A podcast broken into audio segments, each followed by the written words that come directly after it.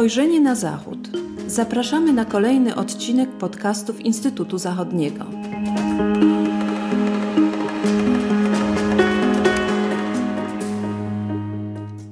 Dzień dobry, z tej strony Karol Janoś. Witam Państwa w kolejnym odcinku podcastów Instytutu Zachodniego. Dzisiaj głównym tematem naszej rozmowy będzie bilans polityki Niemiec wobec Rosji w okresie rządów kanclerz Angeli Merkel. Poza tym porozmawiamy także na temat stanowiska obecnego rządu kierowanego przez kanclerza Olafa Scholza wobec relacji z Rosją i jego zaangażowania na rzecz deeskalacji konfliktu w Ukrainie. Naszym gościem jest dzisiaj doktor habilitowany Michał Kosman, profesor nadzwyczajny Wydziału Humanistycznego Uniwersytetu Kazimierza Wielkiego w Bydgoszczy. Punktem wyjścia do naszej rozmowy jest artykuł autorstwa pana profesora na temat relacji niemiecko-rosyjskich, który ukazał się w monografii pod tytułem Interesy, wartości, kompromisy polityka zagraniczna Niemiec w erze Angeli Merkel. Książka ta ukazała się w czerwcu nakładem wydawnictwa Instytutu Zachodniego. Dzień dobry, panie profesorze. Na wstępie chciałbym zapytać pana, o generalną ocenę polityki Niemiec wobec Rosji w okresie rządów kanclerz Angeli Merkel. Jak w Pana ocenie wyglądał stosunek między elementami kontynuacji i zmiany w kursie Berlina wobec Moskwy, Moskwy w trakcie ostatnich, w trakcie 16-letnich rządów kanclerz Merkel? Dzień dobry panu. E, witam wszystkich e, słuchaczy, wszystkich internautów. E, drobne tylko sprostowanie. Ja reprezentuję Wydział Nauk o Polityce i Administracji Uniwersytetu Kazimierza Wielkiego. Natomiast odpowiadając na pańskie pytanie, pozwolę sobie na pewnego rodzaju wprowadzenie odnoszące się do relacji niemiecko-rosyjskich poprzedzających tę 16-letnią erę Angeli Merkel, także po to, aby aby łatwiej właśnie uchwycić te elementy kontynuacji i zmiany w, w polityce Angeli Merkel wobec Rosji, o które Pan pytał. E, chciałbym zatem rozpocząć od paru takich uwag sięgających do przemian z przełomu lat 80. i 90. XX wieku, e, których częścią było oczywiście, jak wiemy, zjednoczenie Niemiec w 90 roku, a następnie w 91 w grudniu rozpad Związku Radzieckiego. Wtedy to właśnie zaczęły formować się stosunki e, niemiecko-rosyjskie. No, wydarzenia tamtego okresu, można powiedzieć, że uformowały na kolejne lata takie swoiste poczucie wdzięczności Niemiec dla Związku Radzieckiego, a następnie Rosji mm, po rozpadzie ZSRR. Mam na myśli tutaj poczucie wdzięczności za bezkolizyjne zjednoczenie Niemiec. Tak? W Niemczech pamiętano, że radziecki przywódca Michał Gorbaczow e, nie dość, że nie stawiał przeszkód samemu zjednoczeniu, e, to no, wprawdzie po pewnych oporach, ale także zaakceptował przynależność Zjednoczonych Niemiec do NATO. Tak, w lipcu 90 roku w trakcie wizyty e, kanclerza Helmuta Kohla, któremu towarzyszył minister spraw zagranicznych Hans-Dietrich Genscher i minister finansów Theo Weigel w Związku Radzieckim. E, tym właśnie niemieckim politykom udało się przekonać Gorbaczowa do zgody na e, członkostwo Niemiec w NATO za stosunkowo niewielki koszt, patrząc z takiej szerszej historycznej perspektywy, koszt kilkunastu miliardów marek, prawda, przeznaczonych na wycofanie armii radzieckiej z Niemiec. No i zresztą tuż po zjednoczeniu Niemiec w październiku 90 roku mm, zostały podpisane e, porozumienia związane z transferem wojsk e, radzieckich. E, ten proces, mam na myśli proces wycofywania wojsk, trwał do połowy 1994 roku. I tu warto podkreślić, że że Niemcy wykorzystały takie sprzyjające im okno czasowe, prawda, bowiem już rok później, prawda, czyli w połowie 1991 roku rozpoczęły się poważne zawirowania polityczne w Związku Radzieckim, tak, czyli pucz sierpniowy, y, pucz moskiewski, prawda, potem rozpad ZSRR w grudniu, no a potem pewne zawirowania polityczne w samej Rosji, e, w której przez kolejne dwa lata narastał konflikt e, pomiędzy prezydentem Borysem Jelcynem a Radą Najwyższą. Tak, jego kulminacją były potem walki na ulicach Moskwy w październiku 1993 roku, no i ostateczny triumf Jelcyna. No, w każdym razie w Niemczech z niepokojem obserwowano te wydarzenia, e, popierając rosyjskiego prezydenta, e, prezydenta Jelcyna, który na zachodzie i w Niemczech jawił się jako taka postoja stabilności, przewidywalności. E, no jak wspomniałem, niecały rok później nastąpiło wycofanie ostatnich żołnierzy rosyjskich z Niemiec, e, a był to bez wątpienia jeden z priorytetowych celów polityki niemieckiej w tamtym czasie. E, I tutaj na marginesie warto dodać, że wyjazdowi żołnierzy rosyjskich wtedy, w tamtym czasie nadano taką formę uroczystego pożegnania, prawda? Niemcy nie eksponowali tutaj w żadnym wypadku jakiegoś triumfalizmu, ale raczej e, posługiwali się takimi formuł, formułami w stylu pożegnanie przyjaciół. Mniej więcej takie właśnie formuły padały, w, pojawiały się w ówczesnej retoryce politycznej czy, czy publicystyce.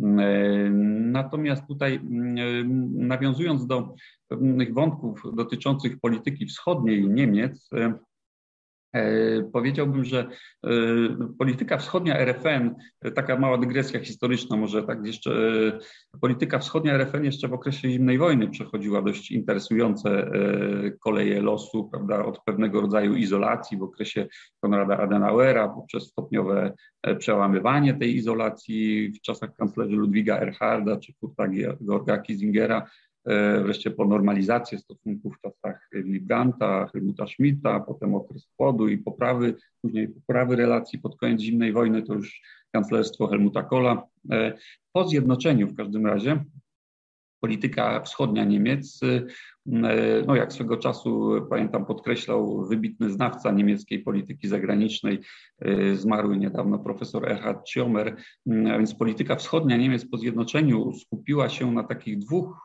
kierunkach. Jednym z nich były państwa Europy Środkowej, takie jak Polska, Czechosłowacja, potem oczywiście Czechy, Słowacja, Węgry i tak dalej. E, wobec tych państw Niemcy przyjęły rolę promotora ich starań o wejście do instytucji zachodnich, prawda, do Unii Europejskiej, do NATO.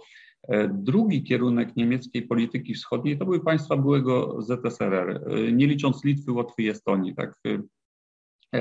I wśród tych państw, wśród państw byłego ZSRR oczywiście główne znaczenie przypisywano Rosji. E, e, dlaczego akurat Rosji, dlaczego Niemcy Rosji przypisywały główne znaczenie? No tutaj myślę, że nie trzeba tego mm, jakoś obszernie wyjaśniać. E, państwo to oczywiście pozostawało nadal największym terytorialnie krajem na świecie, no jednym z największych pod względem demograficznym, oczywiście siłą militarną dysponującą największym obok e, Amerykanów potencjałem broni jądrowej, e, pozostawała państwem dysponującym ogromnymi, ogromnymi zasobami surowców, prawda, gazu ziemnego, ropy naftowej, węgla, no czy też pozostawała oczywiście ogromnym rynkiem zbytu. Także w Niemczech zapanował taki generalny konsensus co do konieczności udziału Rosji w rozwiązywaniu problemów bezpieczeństwa międzynarodowego. Rosja określana była mianem strategicznego partnera praktycznie od początku stosunków rosyjsko-niemieckich. Tak? E, jako ten strategiczny partner była określana w wypowiedziach polityków, ale i w umowach koalicyjnych. Tak? I dopiero w umowie koalicyjnej CDU-CSU FDP z 2009 roku po raz pierwszy nie użyto tego pojęcia strategiczne partnerstwo w odniesieniu do, w odniesieniu do Rosji.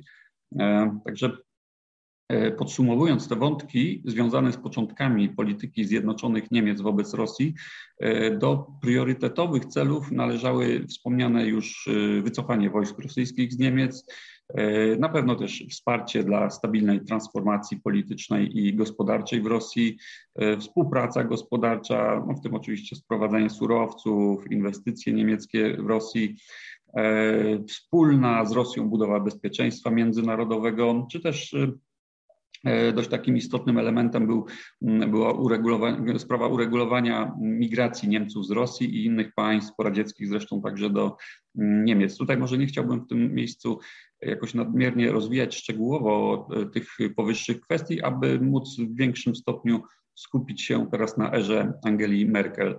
E, dlatego też może jeszcze parę słów na temat sytuacji u progu jej rządów.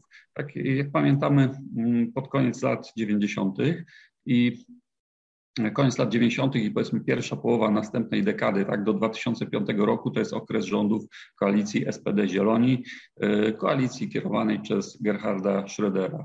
Końcówka jego rządów naznaczona była, e, powiedziałbym, dwiema takimi ważnymi kwestiami.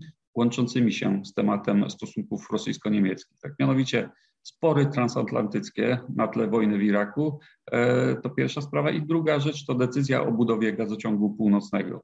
Jeśli chodzi o tą pierwszą, tę pierwszą kwestię, czyli amerykański atak na Irak w 2003 roku, no to wywołał on oczywiście sprzeciw Niemiec i Francji, co z kolei mm, no, musiało naruszyć relacje tych państw ze Stanami Zjednoczonymi. Tak? Jednocześnie na tym tle nastąpiło e, zbliżenie z Rosją, Niemiec i Francji z Rosją. Także do 2005 roku e, doszło do kilku spotkań na szczycie w gronie Schroeder, Putin prawda, i, i prezydent Chirac. E, co do drugiej tej wspomnianej kwestii, czyli gazociąg północny, no to tu właśnie musimy pamiętać, że takim ostatnim poważnym akordem rządów Schrödera było zawarcie z Rosją umowy o budowie Nord Stream. Tak? I właśnie w takich okolicznościach władzę przejmowała Angela Merkel. Stanęła ona w 2005 roku na czele Wielkiej Koalicji. No, od początku było oczywiście jasne, że już wcześniej padały takie sygnały ze strony Hadeków, że będzie chciała poprawić stosunki ze Stanami Zjednoczonymi. No i w związku z tym można było sobie zadać pytanie, jak to się odbije na stosunkach z Rosją. I dość szybko okazało się, że relacje niemiecko-rosyjskie na poziomie przywódców państwowych ulegną wyraźnej zmianie, co do ich formy w każdym razie. To było jasne, prawda? Bo relacje Schrödera z Putinem nacechowane były taką demonstracyjną przyjaźnią, e, częstymi wzajemnymi odwiedzinami i tak dalej. E, prawda? W publicystyce e, na ten, ten charakter ich relacji e, opisywano jako prawda, Männer Freundschaft, męska przyjaźń. E, nawiasem mówiąc, zresztą równie dobre relacje panowały wcześniej pomiędzy Borysem Jelcynem a Helmutem Kohlem, tak, czyli Helmutem Kohlem i Gorbaczowem. Także w każdym razie Angela Merkel zdecydowanie odcięła się od takiej formy osobistych relacji na poziomie przywódców, e, prezentując taki bardziej zdystansowany stosunek do, do prezydenta Putina, E, no, co mogło nawet troszkę zaskakiwać, biorąc e, pod uwagę fakt, że na przykład no, Putin znał niemiecki, prawda, miał w swojej, w swojej biografii mm, doświadczenia związane e, z pobytem w NRD, prawda, jako jeszcze oficer KGB. No, Angela Merkel z drugiej strony dobrze znała rosyjski. W każdym razie zmieniła się forma relacji na poziomie przywódców. Kolejna taka istotna zmiana wiązała się ze zdecydowanie bardziej krytycznym podejściem pani kanclerz w porównaniu z poprzednikiem, tak, do deficytu rosyjskiej demokracji, do łamania praw człowieka w Rosji. E, I pani e, kanclerz Merkel wielokrotnie w kolejnych latach poddawała krytyce takie zjawiska jak właśnie tłumienie wolności słowa w Rosji, jak wojna w Czeczeni, jej skutki, E, jak zabójstwa dziennikarzy, czy działaczy na rzecz praw człowieka, e, czy aresztowania przeciwników władzy, prawda, czy rozprawa na przykład z Jukosem. E, jednocześnie też należy pamiętać, że obecność SPD w rządzie, w, tym pierwszym rządzie Merkel, no potem było to, to interludium prawda, w postaci rządów z RDP i potem znowu z SPD. W każdym razie obecność SPD w większości tych rządów e, koalicyjnych w trakcie rządów pani Merkel łagodziła ten krytycyzm wobec Rosji. Tak? Tutaj ministrem spraw zagranicznych był e, przez e, większość tego okresu Frank Walter Steinmeier, prawda? U Schrödera był on urzędem, szefem urzędu kanclerskiego, no, obecny prezydent oczywiście Niemiec. W każdym razie no, obecność SPD w rządzie nieco łagodziła ten krytycyzm wobec Rosji i można powiedzieć, że stanowiło to taki element kontynuacji Pani kanclerz Merkel e, musiała zatem bardzo umiejętnie godzić te kwestie, powiedzmy, aksjologiczne e, e, z interesami Niemiec w polityce wobec Rosji, tak? czyli przede wszystkim współpracę gospodarczą, tak? tutaj mam na myśli, jeśli mówimy, mówimy o tych interesach, ale także, także dbałość o bezpieczeństwo międzynarodowe. E, no dlatego też e, no, nie wycofała się na przykład z projektu gazociągu północnego. No i tutaj mamy taki wyraźny element kontynuacji. E, tak, no, istotne znaczenie w tym względzie miały oczywiście interesy gospodarcze Niemiec, w tym powiązania koncernów energetycznych, czy wynikające z tego naciski kręgów biznesowych współpracujących z Rosją. No i Angela Merkel musiała umiejętnie poruszać się w tych wszystkich okolicznościach związanych z interesami politycznymi i gospodarczymi. I y, tutaj, jeśli chodzi o pierwsze lata rządów pani Merkel, to pojawiły się tutaj też dość poważne wyzwania dla bezpieczeństwa europejskiego. Ja tutaj mam na myśli przede wszystkim ciąg powiązanych ze sobą wydarzeń z 2008 roku, prawda? Najpierw fiasko rokowań na temat statusu Kosowa, ogłoszenie niepodległości Kosowa, która została poparta przez większość państw zachodnich, tym Niemcy, przy ostrym sprzeciwie Rosji, prawda, popierającej stanowisko Serbii. E, no, następnie mamy szczyt NATO w Bukareszcie w kwietniu 2008 roku, mm, e, na którym e, pojawiła się w deklaracji końcowej zapowiedź przyjęcia w przyszłości Ukrainy i Gruzji do NATO, prawda?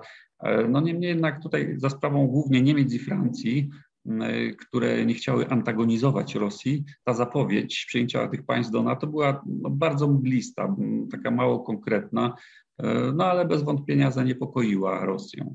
Tak, no i jakby potwierdzeniem tego faktu, tego niepokoju Rosji była krótka sierpniowa wojna rosyjsko-gruzińska, która e, zdestabilizowała Gruzję, no, na pewno zachwiała też i tak nikłym poparciem na Zachodzie dla międzynarodowych aspiracji Gruzji czy też Ukrainy, dla tych natowskich potencjalnych aspiracji. E, no, nawiasem mówiąc, tutaj Angela Merkel również mocno zaangażowała się, mówię o wojnie gruzińsko-rosyjskiej, zaangażowała się poprzez to, co nazywamy dyplomację telefoniczną z Kremlem na rzecz rozejmu gruzińsko-rosyjskiego. E, choć samo porozumienie w tej sprawie było sygnowane już, e, już, już przez prezydenta Francji Nicolasa Sarkoziego i prezydenta Miedwiediewa. Tak? No Sarkozy wówczas, Francja wówczas przewodniczyła w Unii Europejskiej, stąd też e, taka jego rola. No w każdym razie wojna rosyjsko-gruzińska zachwiała w Niemczech obrazem Rosji jako państwa, z którym można wspólnie rozwiązywać problemy bezpieczeństwa międzynarodowego. E, jeśli jeszcze miałbym odnieść się do takiego nieco szerszego kontekstu niemieckiej polityki wschodniej, to e, jak wspomniałem, no, Rosja stanowiła centralną jej część, prawda, jeśli chodzi o państwa byłego ZSRR. I w tym miejscu też warto odnieść się pokrótce do kwestii ukraińskiej. Przez dłuższy okres Ukraina znajdowała się raczej w cieniu niemieckiej polityki wschodniej. I dopiero pomarańczowa rewolucja w tym państwie w 2004 roku zwiększyła zainteresowanie Ukrainą z perspektywy Berlina. Tak, tutaj przypomnijmy, że na skutek fałszerstw w wyborach prezydenckich nastąpiła fala demonstracji na Ukrainie z poparciem dla prozachodniego Wiktora Juszczenki, prawda, no, w powtórzonej drugiej turze wyborów pokonał on, on swego imiennika prorosyjskiego Wiktora Janukowycza. E, no i warto też zresztą podkreślić, że będący wówczas kanclerzem Gerhard Schröder e, wykorzystał swoje dobre kontakty z prezydentem Putinem, żeby przeforsować kwestię powtórzenia e, drugiej tury. No w każdym razie fala prodemokratycznych demonstracji na Ukrainie zrobiła wrażenie w Niemczech. Tak? Prezydent Juszczenko wkrótce potem pojechał do Berlina, wygłosił przemówienie w Bundestagu. I nastąpił, a, a działo się to już w erze Merkel, prawda, nastąpił taki wzrost sympatii do Ukrainy w Niemczech. No jednak nie przełożyło się to na jakieś konkretne poparcie dla euroatlantyckich aspiracji Ukrainy. Prawda? Niemieckie elity polityczne, i to niezależnie od barw partyjnych, nie widziały raczej szans na dołączenie Ukrainy do instytucji euroatlantyckich w tamtym czasie. Tak? Postawa ta wynikała zarówno z obaw przed antagonizowaniem Rosji, jak i czynników wewnątrz ukraińskich, tak? czyli słabego tempa reform, e, no, opinii o panującej korupcji w Ukrainie i tak dalej. E, no zresztą te aspiracje, prozachodnie aspiracje Ukrainy zostały poddane w wątpliwość po przejęciu władzy przez e, Wiktora Janukowycza jako prezydenta w 2010 roku. No, potem pamiętam, oczywiście nastąpiło e, nastąpiły te wydarzenia z 2013-2014 roku, czyli odmowa przez Janukowycza podpisania umowy o stowarzyszeniu Ukrainy z Unią Europejską, następnie fala protestów społecznych, dalej nastąpił cały ciąg tych wydarzeń, których skutki Ukraina odczuwa do dziś, prawda? Czyli rewolucja na Majdanie w 2014 roku, pośrednictwo w rozmowach pomiędzy Janukowiczem a opozycją ze strony ministrów spraw zagranicznych Polski, Niemiec i Francji, potem nagły wyjazd Janukowycza do Rosji, aneksja Krymu w marcu 2014 roku, walki w Donbasie, prawda, i wyłonienie się tych wspieranych przez Rosję Donieckiej i Ługańskiej Republik Ludowych. No Niemcy pod rządami Angeli Merkel mocno zaangażowały się w działania na rzecz zakończenia tego konfliktu, e, biorąc udział w negocjacjach prawda, w formacie normandzkim, tak, czyli Niemcy, Francja, Rosja, Ukraina. E, I tu chciałbym podkreślić, że mm, pani e, kanclerz Merkel osobiście podjęła ogromny wysiłek dyplomatyczny na rzecz zawarcia porozumienia mińskiego z lutego 2015 roku, prawda, które może i nie było doskonałe, tak, może i nie było w pełni przestrzegane, ale jednak na kilka lat ograniczyło konflikt, który no, nie rozlał się szerzej aż do lutego 2022 roku. E, dodałbym jeszcze, że takim istotnym elementem polityki Niemiec wobec Rosji w czasach Angeli Merkel no, choć także i jej poprzedników, e, było wciąganie Rosji do różnych form współpracy międzynarodowej, prawda? Szczyty, mam na myśli szczyty Unia-Rosja, czy spotkania e, Rady NATO-Rosja, potem udział Rosji w G8, tak, e, ale także Niemcy przykładały dużą wagę do bilateralnej współpracy, tak, której służyły między innymi niemiecko-rosyjskie konsultacje rządowe, prawda. W tym momencie też może warto wspomnieć jeszcze o niemieckiej inicjatywie pochodzącej jeszcze z 2007 roku, inicjatywie takiej kompleksowej współpracy Unii Europejskiej z Rosją, jakim stał się program partnerstwa dla modernizacji. Tak, to był projekt zgłoszony przez ministra Steinmeiera pod hasłem takim hasłem Europejska Polityka Sąsiedztwa Plus. Tak, y, no wtedy to zresztą miała miejsce niemiecka prezydencja w Unii Europejskiej, E, wtedy już w Niemczech posługiwano się na przykład takim pojęciem jak Annäherung durch Verflechtung, prawda, czyli zbliżenie przez wiem, powiązania. Tak, taki zresztą miał tytuł dokumentu zaprezentowanego w 2007 roku przez Niemcy. E, akcentowano tam potrzebę wciągnięcia Rosji w różne inicjatywy Unii, tak, e, budowę partnerstwa wspólnych wartości z Rosją, Czasem nawet mogła być stworzona strefa wolnego handlu między Unią a Rosją. Padały takie propozycje. E, była mowa o współpracy w dziedzinie kultury, oświaty, kontaktów społecznych itd. Tak e, no w każdym razie budowa strategicznego partnerstwa z Rosją była w tych pierwszych latach rządów Angeli Merkel jednym z takich pos, e, głównych postulatów Niemiec w ramach Unii Europejskiej. No i zresztą po niemieckiej prezydencji 2007 roku ożywieniu uległa ta koncepcja partnerstwa dla modernizacji która stała się taką e, oficjalną inicjatywą unijną, realizowaną zresztą równolegle do Partnerstwa Wschodniego. E, no w każdym razie w tym projekcie Partnerstwa dla Modernizacji z Rosją e, powtórzono te główne postulaty Niemiec dotyczące reform administracyjnych, praworządności, budowy społeczeństwa obywatelskiego, E, natomiast wydaje się, że obie strony, mm, czyli, czyli tutaj Rosja i z drugiej strony Niemcy i Unia Europejska miały nieco inne podejście do e, jakby interpretacji tej inicjatywy partnerstwa dla modernizacji, tak? bo wydaje się, że e, dla Moskwy modernizacja była rozumiana tak bardzo dosłownie, tak? oznaczała przede wszystkim poprawę infrastruktury, E, dostęp do najnowszych technologii. E, o tyle natomiast dla Unii Europejskiej i dla Berlina istotne było uzupełnienie tych elementów o mm, treści aksjologiczne, tak? w głównej mierze e, umacnianie standardów demokratycznych i ochrony praw człowieka. No i te rozbieżności zapewne przesądziły o tym, że efekty partnerstwa dla modernizacji w późniejszych latach były oceniane jako, no, delikatnie mówiąc, bardzo umiarkowane. Tym bardziej, że mm, że ta inicjatywa zbiegła się z, z tymi zakłóceniami w stosunkach Niemiec i Unii z Rosją, o czym mówiłem o tych wydarzeniach e, z 2008 roku. Tutaj może jeszcze taka mała dygresja związana z wątkiem polskim. E, jeszcze w 2007 roku, gdy miała miejsce ta prezydencja Niemiec Unii, o której mówiłem, wówczas to pani kanclerz Merkel bardzo twardo opowiedziała się za stanowiskiem Polski w sprawie rosyjskiego embarga na import polskich produktów mięsnych i uczyniła to nie tylko w imieniu Niemiec, ale i całej Unii, prawda? No efektem wtedy było wstrzymanie rozmów z Rosją na temat nowego porozumienia o partnerstwie i współpracy.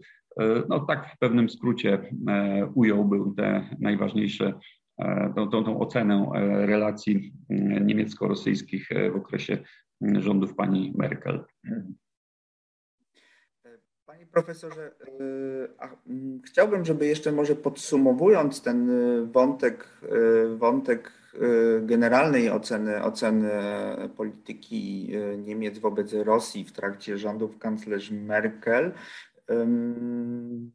aby odniósł się Pan może do tego, aby może krótko scharakteryzować samo jakby zaangażowanie, ale też to, mm, czy mm, kanclerz Merkel, można powiedzieć, jeśli chodzi o relacje z Rosją, kierowała się pewną, no powiedzmy, swego rodzaju wizją tego, jak te relacje powinny wyglądać. I to może nie tylko jakby sama kanclerz, ale też jak wyglądało to ze strony e, Hadecji, bo mm, dzisiaj w obliczu wojny e, w Ukrainie za tych głównych architektów y, polityki y, wobec Rosji w ostatnich latach uchodzą y, socjaldemokraci. Ta krytyka no, dotyczy przede wszystkim ich, w nieco mniejszym wymiarze Hadeków czy, czy kanclerz Merkel. Ona jest jakby widoczna, ale, ale chyba nie aż tak silna.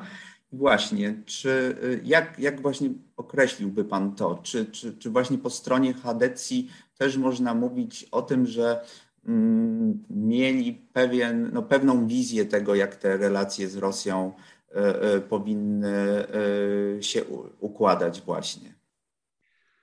No cóż, bez wątpienia pani kanclerz Angela Merkel odgrywała dość no, taką wiodącą rolę w kształtowaniu polityki wobec Rosji. Na pewno odcisnęła bardzo silne piętno na tych relacjach. Natomiast e, w sytuacji funkcjonowania rządów koalicyjnych, czyli, czyli przez większość okresu rządów w ramach koalicji mm, e, z SPD, Wielkiej Koalicji, e, no musiała, mm, musiała oczywiście w jakiś sposób mm, wyważyć tę politykę, brać pod uwagę właśnie te relacje z koalicjantem. No SPD oczywiście uchodziła, tak można, tak, tak, tak można to właśnie dostrzec w przeróżnych komentarzach, że uchodziła za taką partią, e, może nie tyle prorosyjską, bo to byłoby zbyt duże słowo, tak, ale za partią bardziej skłonną rozumieć interesy Rosji. Tak. E, prawda, Frank e, Walter Steinmeier w wielu, wielu właśnie komentarzach publicystyce uchodził właśnie za takiego e, troszeczkę Rusland Versteyer, prawda, rozumiejącego Rosję, czy też inni, inni e, politycy e, socjaldemokratów. Także no, pani kanclerz musiała brać pod uwagę stanowisko socjaldemokratów w kształtowaniu polityki wobec Rosji. No, natomiast w latach 2009-2013 HDC byli w koalicji z liberałami, prawda, czyli partią bardziej, mm, zdecydowanie bardziej krytyczną wobec Rosji, prawda, na czele resortu spraw zagranicznych stał wówczas Guido Westerwelle, e, mniej skłonny do jakichś prorosyjskich gestów, mm, jak to było w czasach kierowania e, Auswärtiges Amt przez e, Steinmeiera. No w każdym razie nawet pamiętam, że spotykałem się z takimi opiniami, że polityka wschodnia, polityka wschodnia to jest głównie domena właśnie Steinmeiera i socjaldemokratów, co w, z czym ja tutaj nie do końca bym się zgodził, bo jednak pani Merkel bardzo mm, mocno i dużą wagę przykładała do, do stosunków, stosunków z Rosją.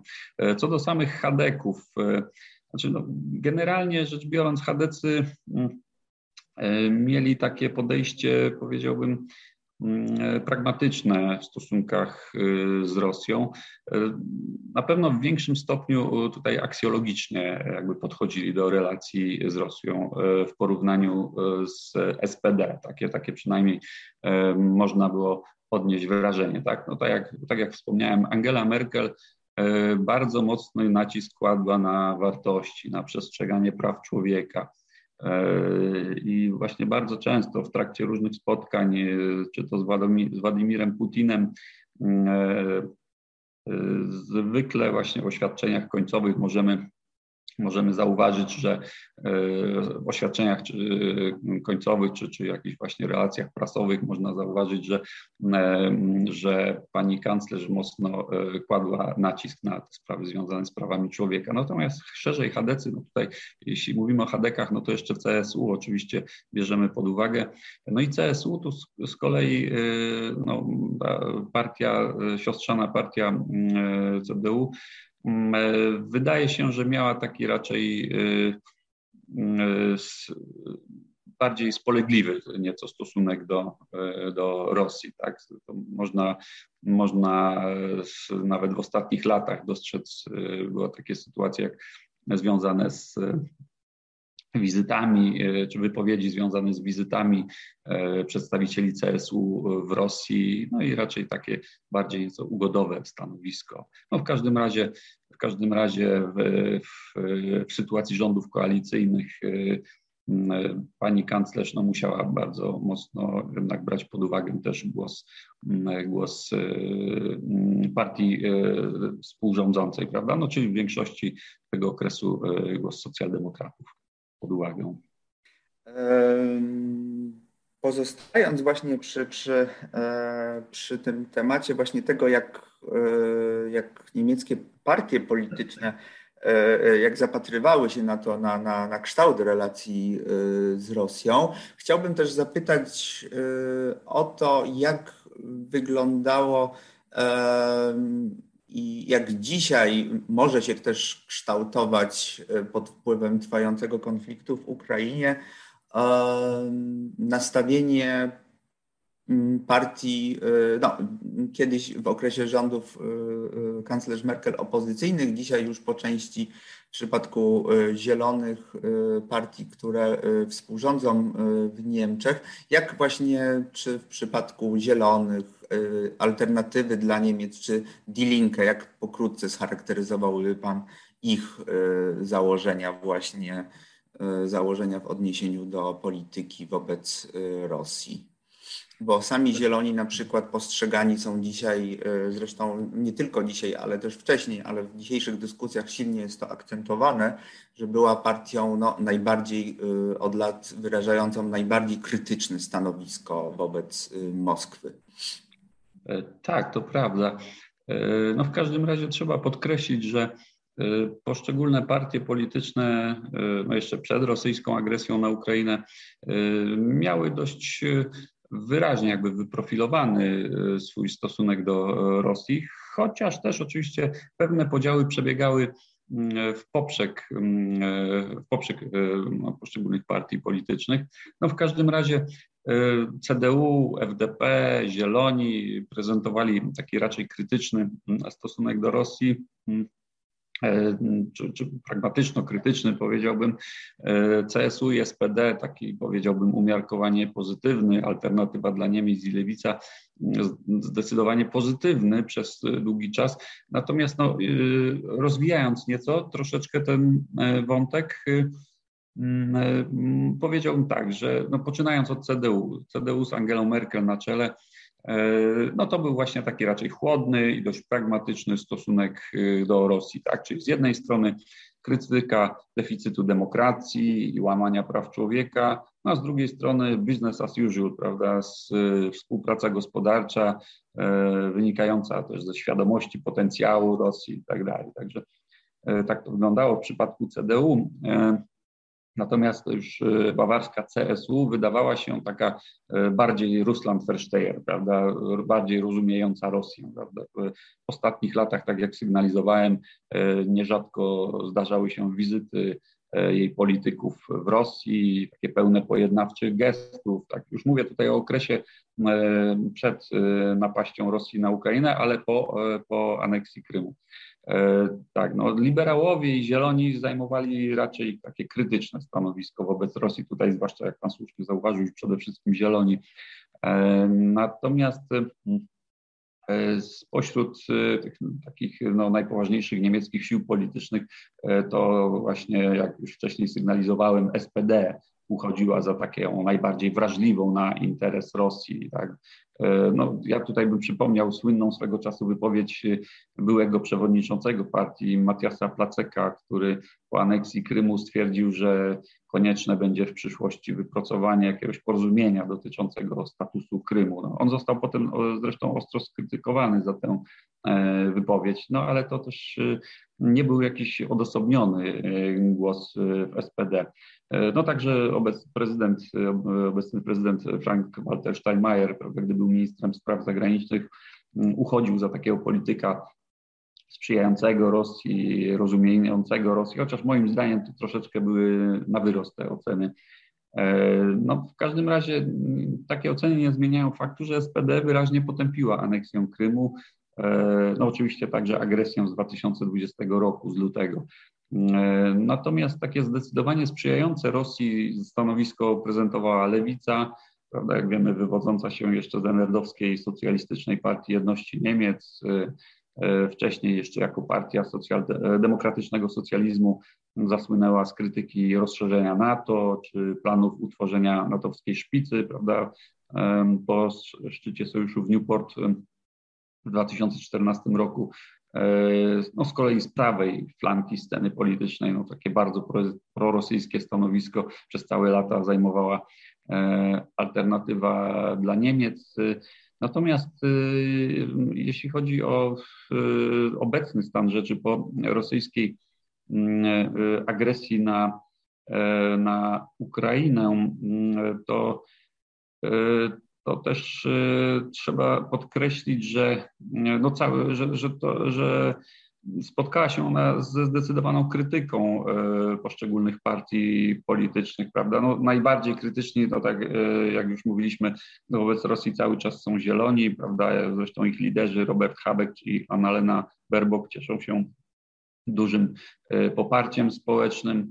Y, kanclerz Scholz z kolei i SPD wydają, wy, wydają się y, wykazywać takie troszkę ostrożniejsze podejście. Y, natomiast jeśli chodzi o te dwie tradycyjnie prorosyjskie partie polityczne, prawda, czyli lewicę i alternatywę dla Niemiec, to co ciekawe, one potępiły rosyjski atak na Ukrainę, ale E, też często tam pojawia się wśród polityków tych partii taka narracja mm, e, ogólnej krytyki wojny jako narzędzia rozwiązywania sporów, ale także krytyka pod adresem NATO, które e, zbliżając się prawda, wraz z kolejnymi rozszerzeniami do granic Rosji skłoniło ją do działań przeciwko Ukrainie. Tak, na przykład w jednej z deklaracji alternatywy dla Niemiec E, pamiętam taki punkt e, mówiący o tym na przykład, że alternatywa nie zgadza się na członkostwo Ukrainy w Unii i NATO. E, także no generalnie tutaj wszystkie partie polityczne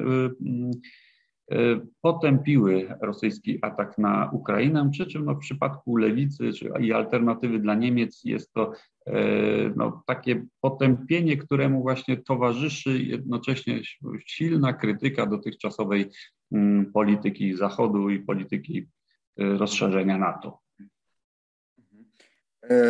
Chciałbym, abyśmy teraz y, skupili się y, na działaniach samego rządu mm, kierowanego przez Olafa Scholza. Chciałbym Pana zapytać, jak ocenia Pan realizację tych słynnych zapowiedzi wygłoszonych przez kanclerza Scholza w Bundestagu 27 lutego, czyli trzy dni po wybuchu e, konfliktu e, w Ukrainie, zwłaszcza w odniesieniu do, do, do właśnie działań e, wobec Rosji.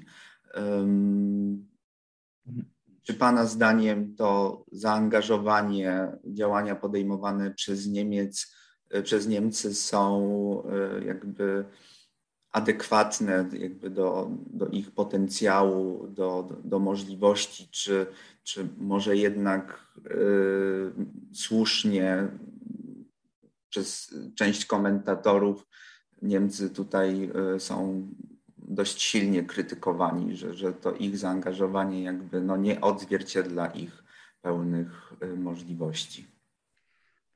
No cóż, rzeczywiście Niemcy spotkały się z dość dużą krytyką za swoje no dość skromne, jak się wydaje, zaangażowanie w porównaniu z e, ich możliwościami, z porównaniu z ich potencjałem, tak? No bo bez wątpienia potencjał niemiecki jest, e, e, czy jakby umożliwiałby dużo większe wsparcie dla Ukrainy.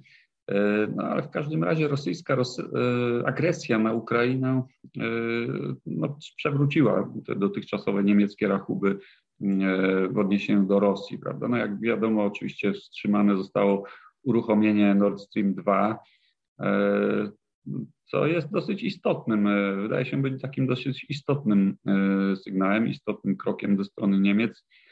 No, nastąpiło oczywiście nałożenie szeregu sankcji przeciwko Rosji, sankcji popieranych przez Niemcy. Mm. No i też trzeba, e, trzeba podkreślić, że e, no, ta wojna się wiąże z dużymi problemami dla całej Europy i także dla Niemiec, prawda? ponieważ no, e, jak widzimy mamy problemy z, dostawami gazu, tak, i to doprowadzi zapewne do opóźnienia celów związanych z ograniczeniem użycia węgla i emisji CO2 prawda, ze strony Niemiec, chociaż Berlin obstaje nadal przy swoich dość ambitnych celach y, związanych z polityką klimatyczną, prawda, i y, rozwojem odnawialnych źródeł energii. Y, no, natomiast no, jak taki kopernikański przewrót brzmią zapowiedzi tych dodatkowych wydatków na Bundeswehrę, prawda, zaniedbaną dotąd i niedoinwestowaną, prawda, jest mowa, jak wiemy, o tych 100 dodatkowych miliardów, miliardach euro w najbliższym okresie. No, wydaje się, że ta wojna na Ukrainie sprawi mm, odchodzenie, takie stopniowe odchodzenie od dotychczasowej roli Niemiec y, znanej jako Zivilmacht, prawda, tego mocarstwa cywilnego działającego głównie przy pomocy miękkiej siły. I też no jednak też niemieckie poparcie dla Ukrainy jako ofiary agresji oceniłbym jako takie ostrożne. Tak? To jest dość ostrożne poparcie. E, Niemcy, e, Niemcy e, no, najprawdopodobniej można, można spekulować, że nie chcą zrażać do siebie Rosji, mając świadomość, że trzeba będzie się z Rosją kiedyś w jakiś sposób ułożyć. Tak? W, no, w każdym razie te zapowiedzi rządu Scholza o wzmocnieniu Bundeswehry mm, wyglądają mm, imponująco, tak? ale Wydaje mi się, że z ostatecznymi ocenami należy się jeszcze wstrzymać. Czas pokaże, na ile Niemcy będą zdeterminowani e, do wzmacniania własnych zdolności e, militarnych. Tutaj, jak pamiętamy, strona ukraińska w pierwszych tygodniach już po, czy dniach, nawet po rozpoczęciu konfliktu, apelowała o dostawy broni, no i no jak no oczywiście tutaj Pan słusznie zauważył, Niemcy były raczej przedmiotem krytyki za, i są do tej pory przedmiotem krytyki, prawda, za takie dość powściągliwe stanowisko, e, jeśli chodzi o dostawy broni. Jak pamiętamy zapewne tę słynną sprawę pięciu tysięcy niemieckich hełmów dla Ukrainy na początku działań zbrojnych. E, e, natomiast no, trzeba powiedzieć, że, że, że takim uzasadnieniem dość ostrożnego stanowiska Niemiec są wspomniane już obawy na przykład o niedobory gazu, e, tym samym pewne turbulencje gospodarcze e, i społeczne, a no nie ulega wątpliwości, że jakieś załamanie gospodarcze, a tym samym ewentualna radykalizacja nastrojów społecznych nie służyłaby ani Niemcom, ani Europie. Tak? I no, przypuszczam, że takie kalkulacje są pewną podstawą e, działań E, rządu Scholza. Tak. E, mówiąc o tych wątkach, jeszcze tutaj zwróciłbym uwagę na, jeszcze, na jeszcze jedną kwestię, mm, bo, bo tutaj sporo przebija się tych wątków dotyczących dostaw surowców, prawda, dostaw gazu. I tutaj no, nie budzi raczej wątpliwości dość krytyczna ocena niemieckiej, powiedziałbym, krótkowzroczności prowadzącej do energetycznego uzależnienia od dostaw surowców z Rosji w czasach e, Angeli Merkel. O tyle na przykład nie jestem w stanie zgodzić się z krytyką pod adresem Berlina z powodu działań, wieloletnich działań Niemiec, starań o wciągnięcie Rosji do współpracy z instytucjami zachodnimi. Tak? No, próby te, jak wiemy, e, no, przez jakiś czas powiedzmy można powiedzieć, że ta polityka się sprawdzała, ta, ta polityka wciągania Niemiec do, e, przepraszam, Rosji do współpracy z Zachodem, no ale poniosły te próby jednak ostateczne fiasko, jak, jak e, widzimy. Natomiast no, trudno ze starań Niemiec w tym zakresie czynić zarzut, tak, tak uważam w każdym razie. No, natomiast polityka tych ścisłych powiązań energetycznych, tego uzależnienia energetycznego w czasach pani Angeli Merkel, no bez wątpienia okazała się błędna i tutaj w tym obszarze można pani kanclerz Merkel wystawić surową ocenę. Panie profesorze, na koniec chciałbym zapytać pana o perspektywy takiego no, trwałej, y, perspektywy zmiany, takiej trwałej zmiany podejścia Niemiec y, wobec Rosji. W ostatnich y, tygodniach coraz częściej, mam tu na myśli przede wszystkim socjaldemokratów, ich współprzewodniczący Lars Killing w ostatnich wywiadach zapowiadał pracę nad nowym programem, e, nowym programem socjaldemokratów w polityce zagranicznej i bezpieczeństwa.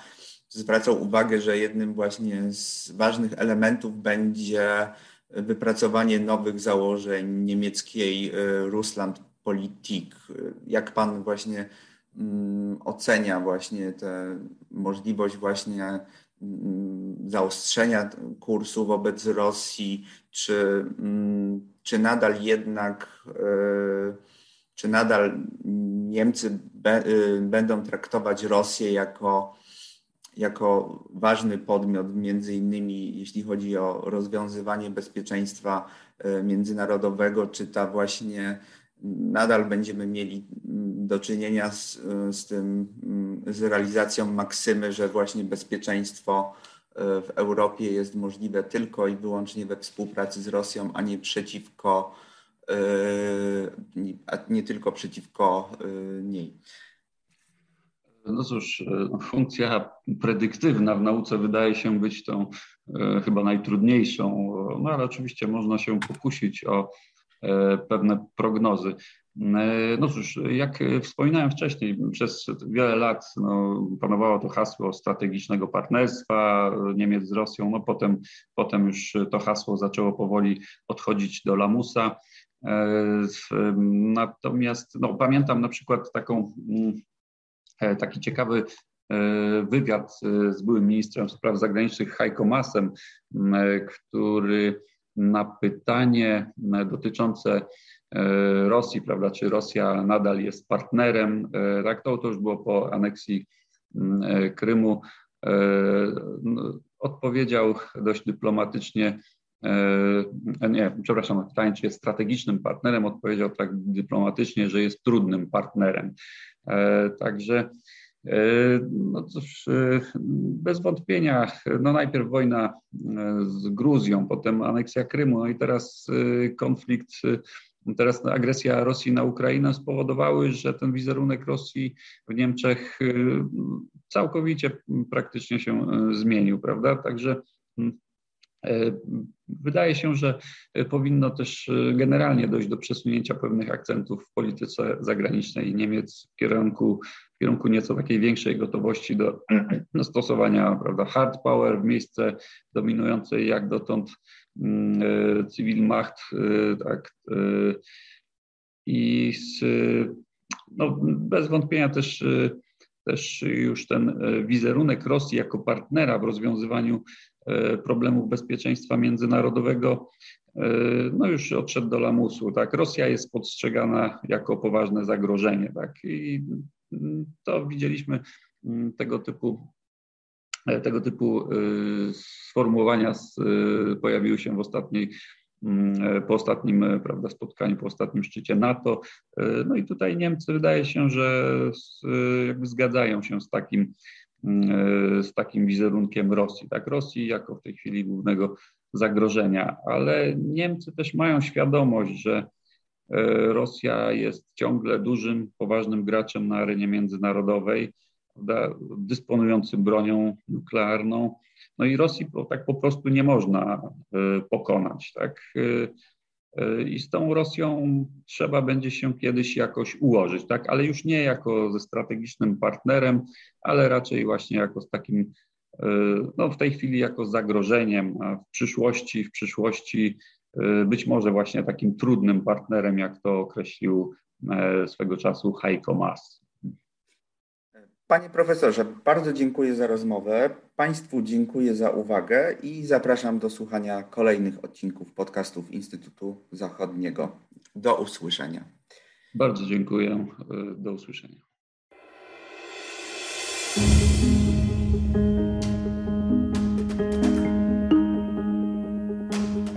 Spojrzenie na Zachód. Podcasty Instytutu Zachodniego.